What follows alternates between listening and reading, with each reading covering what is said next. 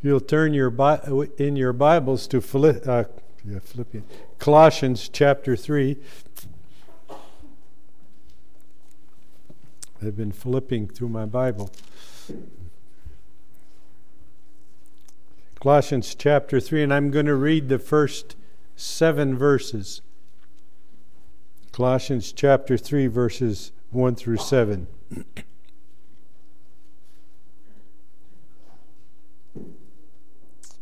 If then you were raised with Christ, seek those things which are above, where Christ is sitting at the right hand of God. Set your mind on things above, not on things on the earth. For you died, and your life is hidden with Christ in God.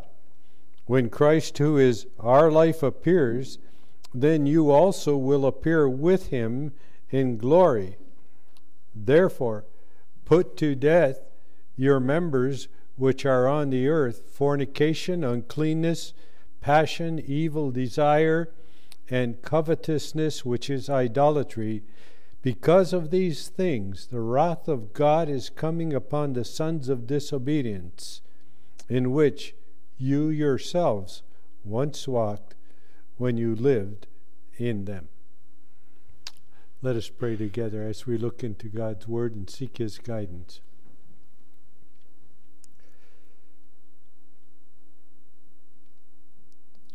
Lord Jesus, you have told us that your Word is truth and that it is the means by which you sanctify your people.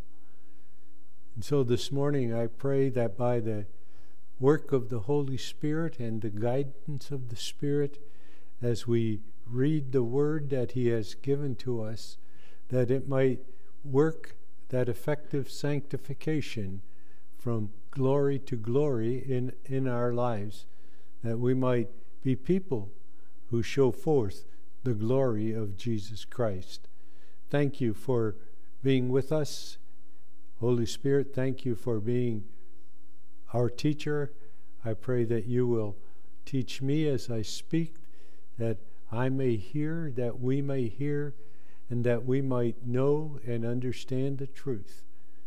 I thank you for what you're going to do for us this morning and praise you in Jesus' name.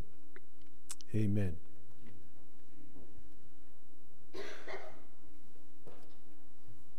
I was going to say we're not going to play football this morning. Pastor Tony always tackles the passage. So we'll we'll uh, we'll, we'll look at this passage.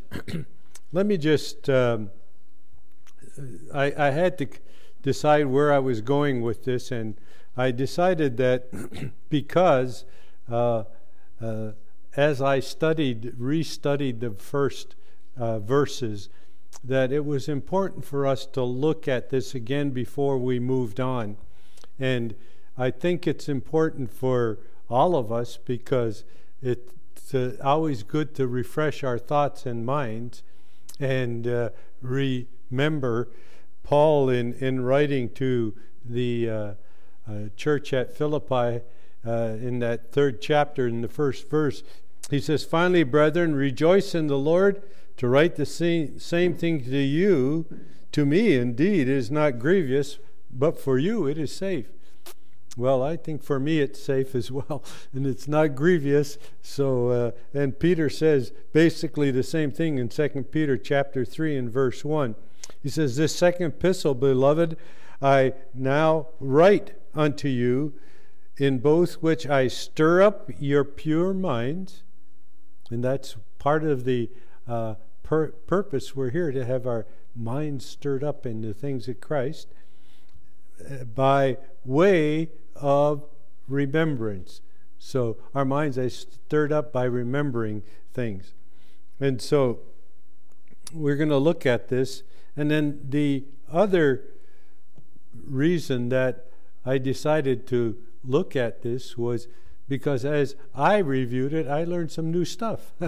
and, and, so uh, the Lord's always teaching us through His Word, and I think that that's a real great, neat part of the process of God's Word at work in our lives.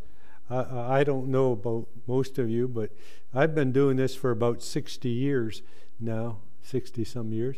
And uh, uh, every uh, once in a while I say, well, I never saw that before, you know. And uh, the Word of God is so rich and full that we're learning so much. And so I'm going to just uh, spend this morning going through again the first four verses, and then next Sunday we'll pick up the verse, fifth verse.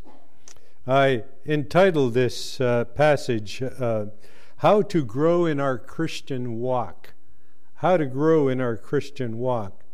And in this third chapter of the book of Colossians, there are 15 commands. There are 15 commands. The first eight commands are commands to the church in general, to every person who is part of the body of Christ. And uh, uh, uh, as, as we look at them, then we see the last seven have to do with uh, individuals in their roles in the family and in the world. And so we'll be we won't be looking at all that next week, but uh, uh, we'll be moving in that direction. And uh, one of the things that I found as I've restudied and been looking at this is the first two commands are vital because unless we grab hold of those two commands, then fulfilling all the following commands are impossible. And uh, so we'll we'll uh, go through that and look at that.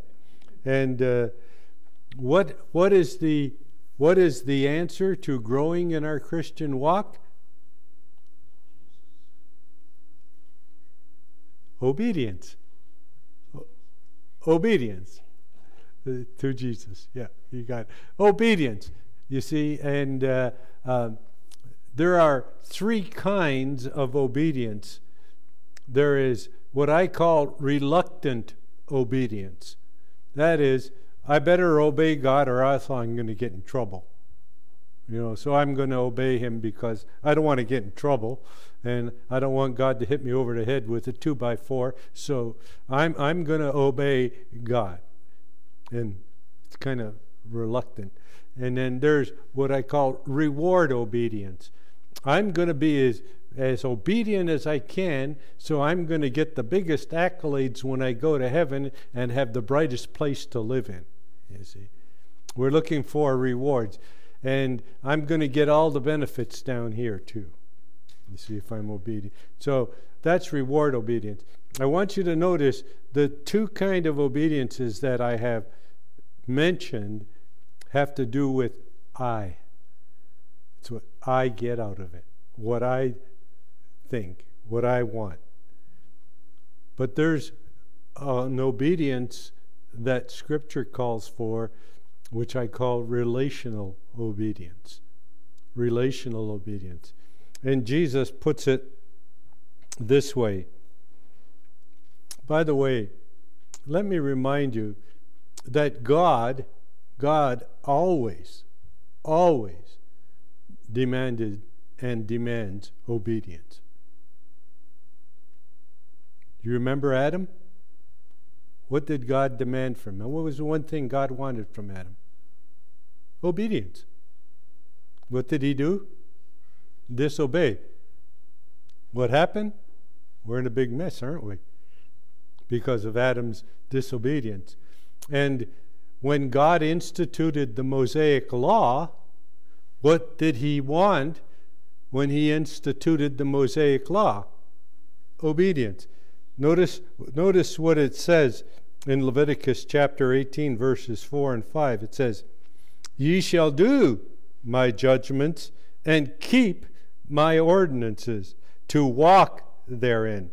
I am the Lord, your God. Ye shall therefore keep my statutes and my judgments which if a man do, he will live in them. I am the Lord. I want you to notice in those verses that God demands obedience because of who he is. And the word he speaks comes out of who he is.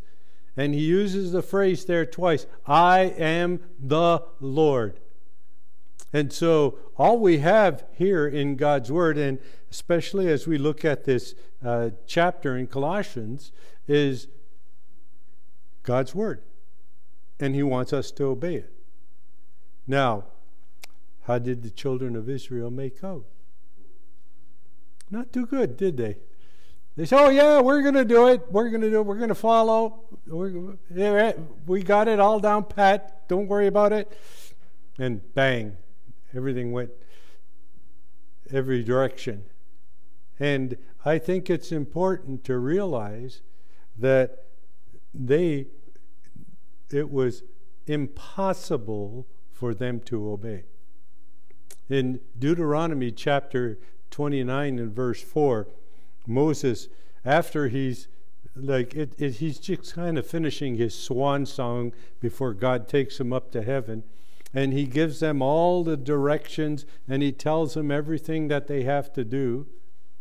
And then he says this. It says, Yet the Lord, in verse 4 of chapter 29, Yet the Lord hath not given you a heart to perceive, eyes to see, and ears to hear unto this day. And if you if you look at the uh, uh, third chapter of Second Corinthians, it says the veil is still over the eyes of the Jews because they're still trying to live by the law and they can't do it. They can't do it. And so, uh, what about us? We're under the new covenant. How does that work for us? Can we keep? Do we have the ability to keep the commandments of God? Let me read you a promise from the book of Ezekiel, chapter 36, and verse 26. Ezekiel 36, 26. It says, God's promise, this is God's promise to us.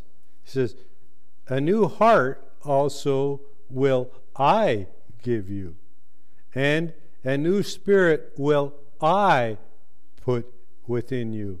I will take away the stony heart out of your flesh and I will give you an heart of flesh.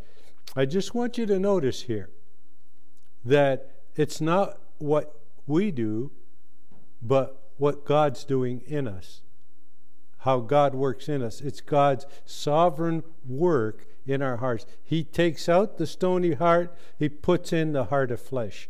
And He makes us do it. And uh, He goes, I will put my spirit within you and cause you to walk in my statutes, and ye shall keep my judgments and do them. And do them. That's obedience, you see. Well, how does that fit then into the New Testament?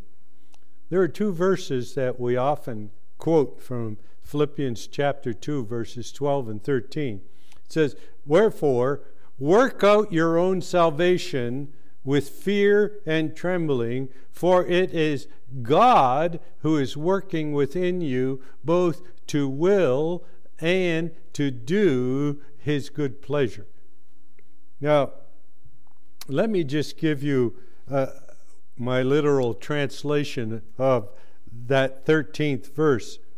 And by the way, let me just point out the word that's in the King James worketh and the word do in the original are both exactly the same word.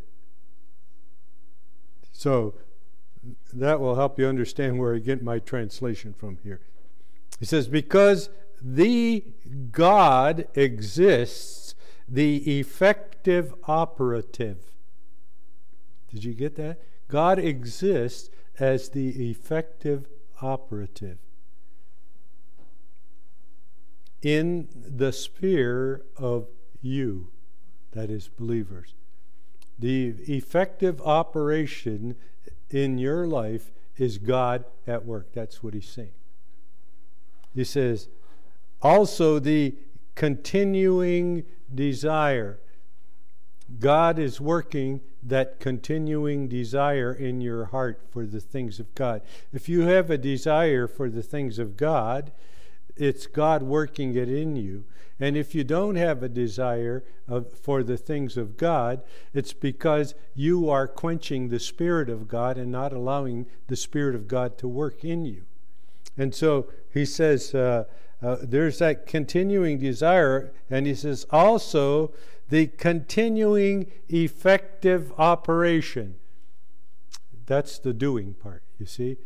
God, God is working in us and giving us the power and ability to effectively operate the way He wants to. So, for us as believers, for us as believers, we can obey. But how do we obey? Where does our obedience come from? Well, that's the third kind of obedience I want to talk about.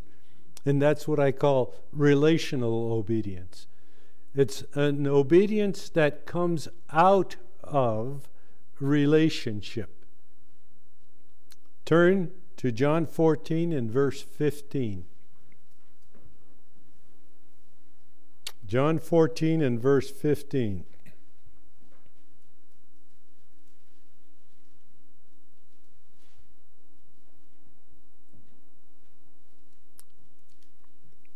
Jesus says there, if you love me. The, this is what is known in the Greek. Uh, you, you will come back to this in an, another verse, but it's a third class conditional clause. And it has the, well, well, if you love me or if you don't love me. But the, the literal translation here is if you keep on loving me. There needs to be a continual love for Christ. Let me, let me just point out that it is vital for us as believers in the church to know and understand the doctrine and teaching of the Word of God. But if that teaching is not transformational. That is, if it doesn't do something in my life to make me a different person, then it's just knowledge without any benefit. And one of the things that God wants is He wants our relationship to Him so that when we learn the Word, we keep loving Him and loving Him more and loving Him more. And the more we love Him, the more we'll obey Him. You see, it's, uh, it's a beautiful thing. And He says, If you keep on loving me, keep on keeping my commandments. Keep on keeping my commandments. Notice in that statement of Jesus Christ that obedience and love are tied together.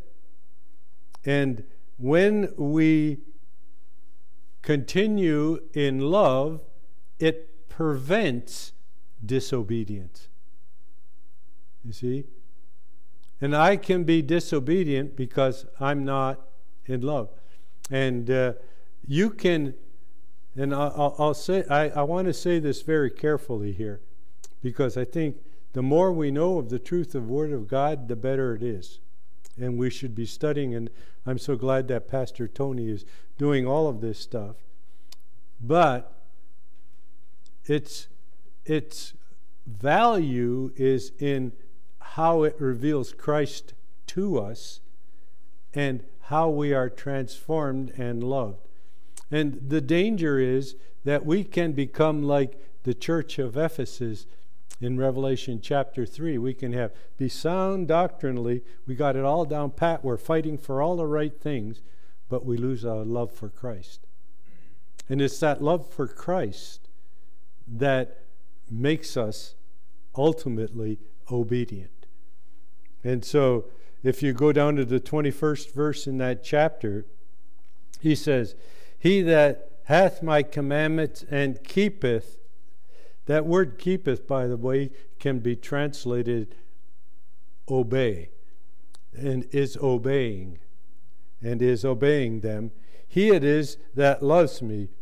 And by the way, that word he in the original is a what they call an emphatic pronoun, and you could translate it this one is the one that loves me. The one, the one that keeps on keeping my commandments. This is the one that loves me. In other words, the demonstration of the fact that I love God is my obedience to Him. And that's vital and important. So that we, as God's children, uh, uh, are to love him. And, and then it says, He that loveth me shall be loved by my Father, and I will love him and will manifest myself to him. And that word manifest, again, is a very interesting word in the original. It means to let oneself be intimately known and understood. To let oneself be intimately known and understood. That's if we are obedient and loving God, we are going to learn to know Him intimately and understand Him. Not perfectly. we'll work. We'll get that when we get up in, in heaven. But you see, we we all all of this is tied together. And then in that twenty third verse, he goes on and says, Jesus answered and said unto them, If a man love me, he will keep my words, and my Father will love him, and he will come unto him and make our abode or our dwelling place with him. So God's going to come to us. And one of the great truths that we have as believers and that are important to us is the fact that when we came to know Christ, his love was shed abroad in our hearts. Romans chapter 5 and verse 5. It says, And hope maketh us not ashamed, because the love of God is shed abroad in our hearts through the Holy Spirit, which is given unto us. You know, notice the dual connection there. The love of God is shed abroad in our hearts. The work is done through the Holy Spirit, and He indwells us, so we have that working. The fruit of the Spirit is what? What's the first one? Love. Love. So He works the love of Christ in our heart. And so we as we as God's people have everything we need to obey God. And I think it's important for us. Paul says in 1 Thessalonians 5:24 he says, "Faithful is he who called you, who will also do it." God works in us both to will and to do his good pleasure. And so this is the great hope we have as believers. And as I abide in him and live in him and walk in him, then I will obey him. I will obey him. And uh, this is very important. So that's kind of just a background, and I want to look at the first two commandments now. The first commandment I call finding fellowship with Christ, and we find that in verse 1. It says, If then you were raised with Christ, seek those things which are above, where Christ is sitting at the right hand of God. First of all, he talks about our position. Our position. He says, If then you were raised with Christ. Now, uh, again, remember I talked about conditional clauses a few moments ago. This is what is known as a first class conditional clause. And any first class conditional clause always demands a positive response. So it says, if then you have been raised with, with Christ, which you have, you see, it's a fact. That's your position. You have been raised with Christ. In other words, he says, because you're living in the resurrection life now. Right now. Isn't that wonderful? Have you ever thought about that? We're living in the resurrection life of Christ right now. Right now. It's our life right now. We're living in that resurrection life. And the little word there, with, actually is better translated together with. We were raised together with Christ. In other words, back 2,000 years ago, when Christ was raised from the dead, we were raised together with him. When you were born again is not a big issue because that was all it, it tied in eternity past. And so when you were when Christ was raised, your resurrection life was there and you were tied together with him. And and that's our position, you see. Isn't that great? Uh, I, I don't know how God works all of this, but one thing I do know, He works it. Because He has that effective working power. You see, and He can do whatever He desires. So we are we are living we are living in the resurrection life. And that's that's that's a great thing. Now, let me just say, if you're here today and you're not a believer, everything else that I, I say has absolutely no meaning to you because he's only talking to people who are living in the resurrection life. He says, Because you have been raised together with Christ. And the way you can know and understand all of this truth is by coming to Jesus Christ as your Savior. That's, that's the only way you get it. That's the only way you understand it. If you don't know Jesus Christ, you can't know it, you can't understand it. And so you have to recognize your sinfulness. You have to recognize the sacrifice that Christ made for you on the cross. You have to admit your sin, and you have to come before Him and bow before Him and accept His death and resurrection on your behalf. And so, what we're talking about here and everything that follows is based on our position in Christ and who we are in Jesus Christ. The second thing we see here in this verse is what I call our posture. Our posture. It says uh, uh, here, seek those things which are above. That's the command. That's the command. And let me let me just say this, and I think it's vital and important. It is not an option. It's a command, and a command is something we must obey, I must obey, and you must obey. When God gives a command, He expects what? Obedience. Obedience. So, the command is continue seeking the place above. Continue seeking the place above. And I want you to notice it's not a one time effort, it's a continual effort. Continue seeking. Continue seeking. Keep seeking. Never back down. Keep seeking the things above. And I think that's vital and important for us to get hold of. So, that should be our posture as believers. We should be constantly, continually seeking those things that are above. And what are we seeking? What is our purpose? What is our purpose?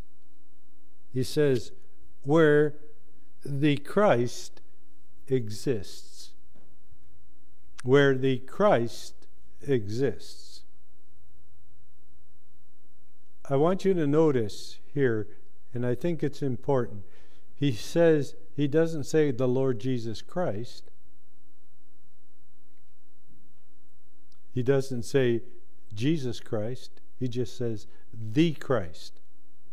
Now, I want you to just hang that on your little memory hook there for a minute because you'll see uh, the importance of this as we move on here. so, we are to be seeking where Christ is. Where Christ is. And then he goes on in the rest of the verse and explains to us where Christ is. Notice, first of all, he starts off by talking about Christ's promotion, where Christ is sitting. If you look at uh, the old King James, it says he sitteth. The NASB says he is seated. And uh, the verb here, now let me get a little bit technical. I mean, uh, give you a little Greek grammar here. Uh, uh, the word uh, sitteth or seated is in what they call the present passive middle participle. Now, isn't, isn't that. You got that? Actually, actually, the fact that it's present means that that's where he is all the time, right now. And the uh, uh, two things there the, the passive and middle. They're, they're the things I want to focus on for a minute. Because the passive means something that's done to the person who's receiving the action without his assistance. So the doer of the action, which in this case is God, is doing everything without Christ's assistance. You say, how does that work? How did Christ go to heaven? What, what, did, what was the last thing the disciples saw when he went to heaven? Yeah. They saw his glorified body going up into heaven. And when Christ went to heaven and returned, he did not return like he came. Did you get that? He came as God and then he was manifest in the flesh and he became the God man. And this is a vital part of our learning and doctrine and theology as Christians. He came as the God man, fully God, fully man. Now, he went back to heaven, fully God and fully man. That's why the passive is important. In Philippians chapter 2, it said, Because of all he did, he took upon him the form of a servant. He became obedient unto death, even the death of the cross. It says, Therefore, for that reason, God has highly exalted him. As the one who came, became a man, and will eternally be seen as a man, the God man. That will never cease. I was, I was interested as I studied in the book of Revelation, beginning in chapter 5, going to the end, Christ is referred to 22 times as the Lamb. That's the title he's given. And what does the Lamb prefigure? It, prefigure, it prefigures the God man who gave his life for us. You see? And so he's seen as the, the lamb, the lamb with wrath, the lamb who sits on the throne with God, the lamb who gave himself for us. See, he is, he is the lamb forever. He sits at the right hand of God as the lamb that was slain. And that's wonderful because he could not have gone back to heaven and said, Okay, here I am, I'm taking my place back, because he came back as something totally new and different for the purpose so he could become our mediator. And he ever lives to make intercession for us. You see? And so he sits there, and God says, Okay, I'm going to take you and seat you at my right hand. And then when we get to the middle voice, Jesus says, Yes, I will take that position and I will sit here as the intercessor for my people. And to us, to us, that should be a great blessing that the one who is God man, ever sits up there interceding on our behalf. Have you ever thought of it? He who is King of kings and Lord of lords is the God man. And yet he rules over all because of the promotion that God gave him. He was given a place of preference. He was given a place of preference. That's what it means when it says he was sat down at the right hand of God. The right hand is always seen as the place of preference. So he was given preference by God and seated by God at the right hand, and he took that seat on our behalf for us. Isn't that wonderful? He became a man remained God, went back to heaven, remained a man and God, so he could work for us. You know, Job asked a, a, a great question. He said, who can, who can hold our hand in God's hand? Who's got that ability? And it was a rhetorical question which said, nobody.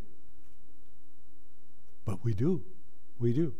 We have the God man, Jesus Christ who is sitting there, who is, has been seated and is sitting and continually sits for us as the people of God.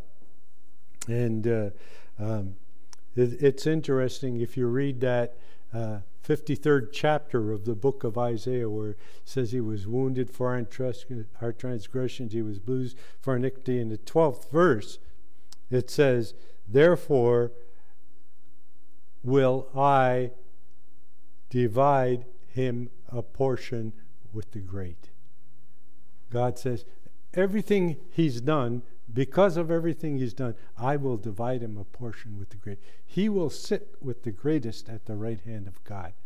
And it seems to me, it seems to me that uh, this is one of the great truths for us then as believers because Christ is seated at the right hand of God in his deity humanity, and he's always making intercession for us, what we are charged to do here, and the command we are given, is to find out more we can, as much as we can about that. Get up there, get in there, learn all you can about Him. And the more you learn about Him and His glory and majesty, the more you will be changed into His likeness. So you can see, you can see why this first command of fixing our focus on Jesus Christ is vital because that's where we have our Christian growth and our Christian walk. And so uh, we, we must be always very careful to keep on seeking the things where Christ is seated at the right hand of God. So, we find fellowship with Christ. That's the first command.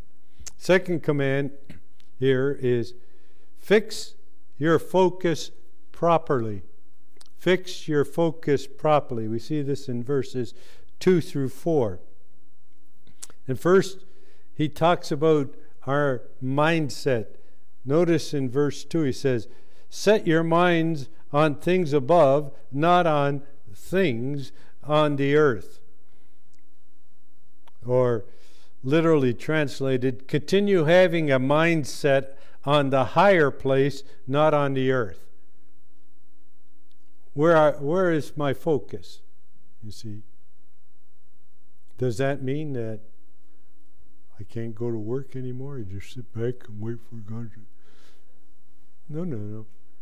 I live in my life. I do everything I need in, in my life. But what I'm doing in this world, as I'm living with husband and wife and all of this, is not as vital as the things of heaven. And they are secondary. Why? Because they're going to all be gone. What's the big deal? You know, I, I worked 24 years, so I, I can buy myself a Rolls Royce. And the thing rusts. You know, uh, we, we need to work, we need to labor, Paul, writing to the Thessalonians, says, Study to be quiet and do your own business and work with your own hands as God has directed you. Paul said, I never asked anybody for money. I worked. I worked day and night so I could preach the gospel. And working is something that is part of our life, and we work to maintain. But part of the problem that we deal with is we work to possess, not to maintain. See, uh, I have a lovely three bedroom home now, but I got my eye on a seven bedroom home with, you know, four baths and you see, we we we are working for things that are going to perish. And so when he says, don't focus on those things, it's not wrong to have them. You need them. That's what life's all about. It's nice to have a nice garden, right, Bob? Yeah. And, and, and uh, uh, I go out in my backyard and pick strawberries, and that's nice. You know, it's nice to have those things. It's nice to, to work with. And uh, eggs from the chickens? I mean, we're all blessed by that here. And uh, uh, I, I, think that those things are necessities of life, and we need to realize we have to work and we have to do that. But while we're doing that, we should have our attention focused above. That's what he's saying. I'm going to leave all of these things behind. I, have got a head start of most of you. Uh, I'm closer to leaving them behind than you are, I think. And uh, uh, uh, we, we, we have to realize that uh, uh, our focus should be on the eternal things, the things that are going to be forever and ever and ever. And that's what he's saying here. He said, Set your mind on the eternal, not on the temporal. Set your mind on the eternal, not on the temporal. Nothing wrong with the temporal, but don't set your mind. Don't fall in love with it. You know. Uh, uh I remember growing up, and uh, young fellow li- lived next door. He he bought himself a, a car. You know, this car was his life. I mean, he he would wash it twice a day just to keep it clean. You know, uh, and his whole life was focused on that car. W- what is my life focused on? What is my life focused? Is focused on heaven. You see, we have to we have to have what I call the pilgrim mentality. We are looking for a city whose builder and maker is God. So that's that's uh, our mindset. Then in verses 3 and 4 he talks about our motive. He talks about our motive. First he deals with the present reality in verse 3. And let me give you my translation of that verse. Because you have died, also the life of yours has been and continues to be concealed together with Christ in the sphere of God. Want me to read that again? it says, Because you have died, also the life of yours has been and continues to be concealed together with Christ in God. Now, that's a tremendous statement when you look at it. He's talking about our position. If you just look back in chapter 2, in verse 11 and 12, he talks about these things. Uh, I'm back in Colossians, by the way. It says, In him you were also circumcised. That, the word circumcised there has the idea of you were cut off with a cutting made without hands by the putting off of the body of sins of the flesh by the cutting off of Christ. In other words, what he's saying is that we were cut off from our sins because Christ's life was cut off and he died. But notice he says, and he ties our whole thing back together with Christ. He says, buried with him in baptism. In other words, we died with him and we were buried with him, as you see in Romans 6 in which you also were raised together with him through faith in the working of God who raised up Jesus Christ. In other words, we we our faith is in the fact that we died with Christ, we were raised together with Christ, and if God could do it for Christ, he can sure do it for us, can't he? Yeah, it's a wonderful thing. He says, You just trust God's ability because you've seen Him at work. You know, that's one thing about the, the uh, people, the children of Israel. They saw God at work and they still didn't believe He could do it. They saw what He did to Pharaoh, but they didn't believe He could take him across the Red Sea. You see? And we should be able to say, God did this for me, therefore for Christ, I mean, therefore, I know He can do it for me. He can do it for me. Isn't that wonderful? That, that's where we are.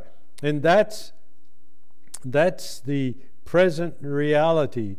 Our state is that we have been united with Christ in his death and resurrection.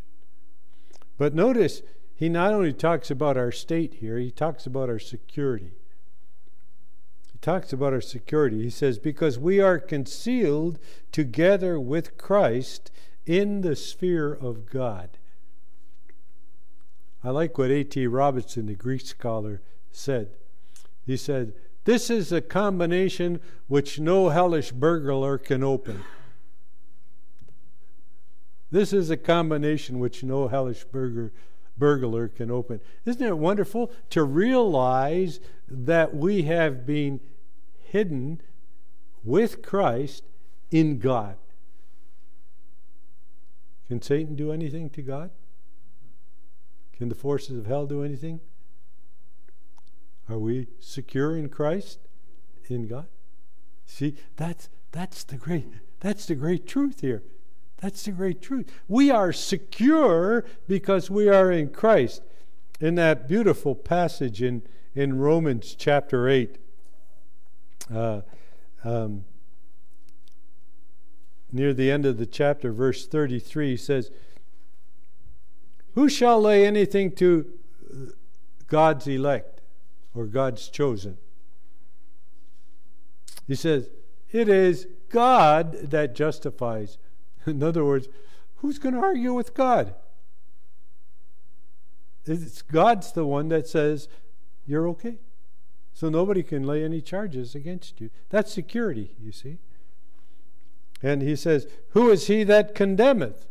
He said, It is Christ that died. So nobody condemn you can condemn you because Christ died for you. That's security. That's security. And if you're not in Christ, you don't have that security. And he says that I like the way he put it. Says, Yea, rather, that is risen again, who is even at the right hand of God. This is what we've been looking at. Who also maketh intercession for us. Who shall separate us from the love of Christ? Shall tribulation, distress, persecution, or famine, or nakedness, or peril, or sword? As it is written, For thy sake we are killed all day long, we are counted as sheep for the slaughter. And he says, No! No way! Nothing!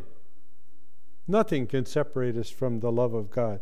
He says, in all these things, and let me give you a little translation here. We are super conquerors through Him who loved us and gave Himself for us. That's security. That's security. We are super conquerors through Jesus Christ. Notice, Paul didn't say, You've got it now, you can go, boys, you can do it. No, he said, through Jesus Christ, we're super conquerors. Living in the sphere of Christ. We're going to be talking about that in prayer meeting, by the way. The blessings and benefits of being in Christ from Ephesians chapter 1. So, so we have a security, and that is a reality. It's real. If you're in Christ, it's real. You're secure. Not because of a profession you made, not because you were baptized. It's because God is securing us and we're hidden with Christ in God. See, that's where our security as believers are. All of these things are good to make our profession of faith, to be baptized as a confession of our faith. But it's our security is in what God is doing, not what we're doing. And it's uh, uh, very important. The second thing, that was the present reality. And the, the second thing is, and I'll go through this, try to go through this quickly because our time's running out. The prospects for the future the prospects for the future. We find that in verse 4. In verse 4, he says, When Christ, who is our life, appears, then you will also appear with him in glory. And I want you to notice, first of all, he starts off with our togetherness with Christ. And our togetherness with Christ uh, is uh, something that is individual and corporate. Did you get that? He says here, notice what he says. The Christ, the life of us. But Christ can't be the life of us as a body until he's the life of us as individuals. You see, he's, he, we must each individually be living in the life of Christ so that we can live corporately as a body in the life of Christ. And that's why Pastor Tony is always talking about the purity of the church, because you can't have people in the church who are not part of Christ, who are not, do not have the life of Christ in them. And this is vital. This is vital for the protection of the body of Christ, you see. And so we have here that we are all the part of Christ. And uh, uh, you remember Paul in Galatians 2:20 he says, "I am crucified with Christ, nevertheless I am living, yet not I, but Christ liveth in me, and the life that I am now living, I live by the faith of the Son of God who loved me and gave himself for me." Let me just point out something in this verse that uh, uh, you wouldn't know unless you were going back into the original. The word nevertheless and the where he says, "Nevertheless I live," and then when he says, "But Christ liveth in me," the word "but" and the word "nevertheless" are exactly the same word in the original. And if you go on and he says, "And the life," that's exactly the same word again. It's it's what they call an adversative in in in, in the Greek, and it means something that is contrary different. So you could translate it this way I have been and remain crucified with Christ. By the way, the reason I say I have been and remain is it's the verb tense that indicates that. He says, with Christ. To the contrary, I am alive, not no more I. To the contrary, Christ lives in the sphere of me. To the contrary, you see, he's, he, he's pushing, pushing the pedal here, as we would say. To the contrary, that life I right now live. The word now there is, is an emphatic pronoun, so it should be translated right now. Right now, the life I'm living right now. I live in the sphere of the flesh, I live in the sphere of the conviction belonging to the Son of God who was loving me and also delivered me. And he says, I'm living in the whole conviction of who Christ is as the Son of God. That's what it's all about. I'm living in that conviction. I am convinced through the Spirit, through the Word, through the work of God, that Christ is God manifest in the flesh. And you see, that's why that's why I live in Christ. Because I am convinced of who he is. And I believe who he is, and who he is makes me what I am. And it's important for us to know that. And then, very quickly, he, uh, what I call the timing declared, he said, Whensoever Christ has been made manifest. We don't know when Christ is coming back. We don't know. He said, whenever it's going to happen. Whenever. And then the, the next thing he deals with is what I call the transformation revealed. He said, at that time, whenever that time is going to be. Also, you shall be shown openly together with him in the sphere of glory. I don't know about you, but I'm looking forward to that. I'm looking forward to that. You know, the Apostle John in his epistle says in 1 John 3 2, he says, Beloved, now that's another one of those emphatic pronouns. Beloved, right now, dearly loved ones, right now, we are the sons of God. You don't have to wait till you die. You don't have to wait till you get better. You're a son of God right now. That's that's who you are. He said, Beloved, right now you are it, the sons of God, and it doth not yet appear. And that word appear means to make something apparent so you can see it and understand it. He says, It does not appear what we shall be. We don't. Can you, can, can, I don't know, maybe you can. But I, I can't fix in my mind what it's going to be like to be perfect in heaven and not have any of the feelings that I have, or I have no idea. I have no idea what it really means to be like Christ. It's not apparent. It's not apparent.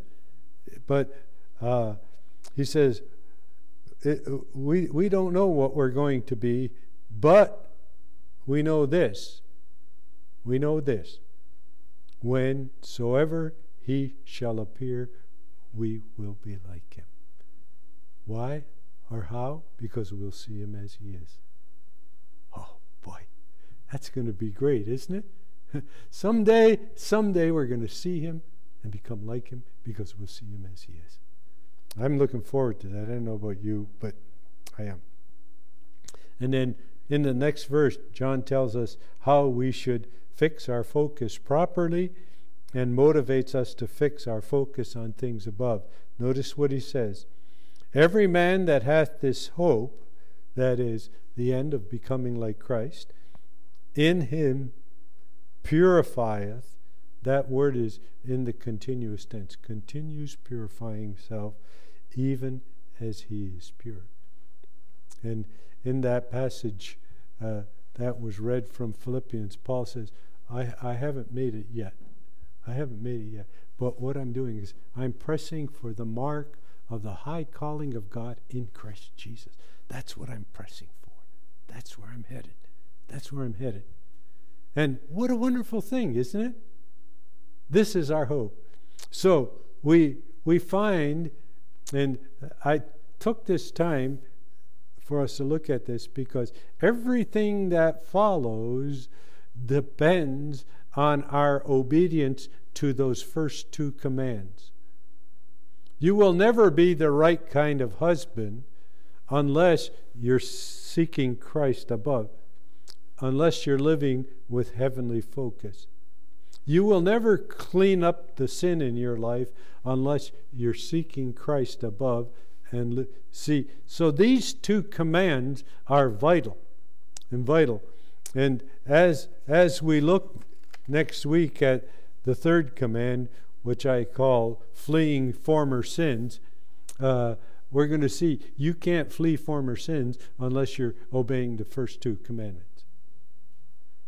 And so they are vital for us in our Christian life. And I pray that by the grace of God, those of us who are his children may, through the inspiration and work of the Holy Spirit, be people who are pressing on, pressing on to become Christ like. And all that we're doing in our church is motivating us into that one direction. Let's pray. Father, thank you. Thank you that what we could not do, what no man could do for himself, you have done for us in Christ Jesus. Thank you for the security we have being in you and you in us, and the great hope. Thank you for having us die with Christ and being raised together and living in this resurrection life. And I pray that by the grace of God, each one of us might, day by day, week by week, hour by hour, grow in the likeness of Christ. To the glory of his name we pray. Amen.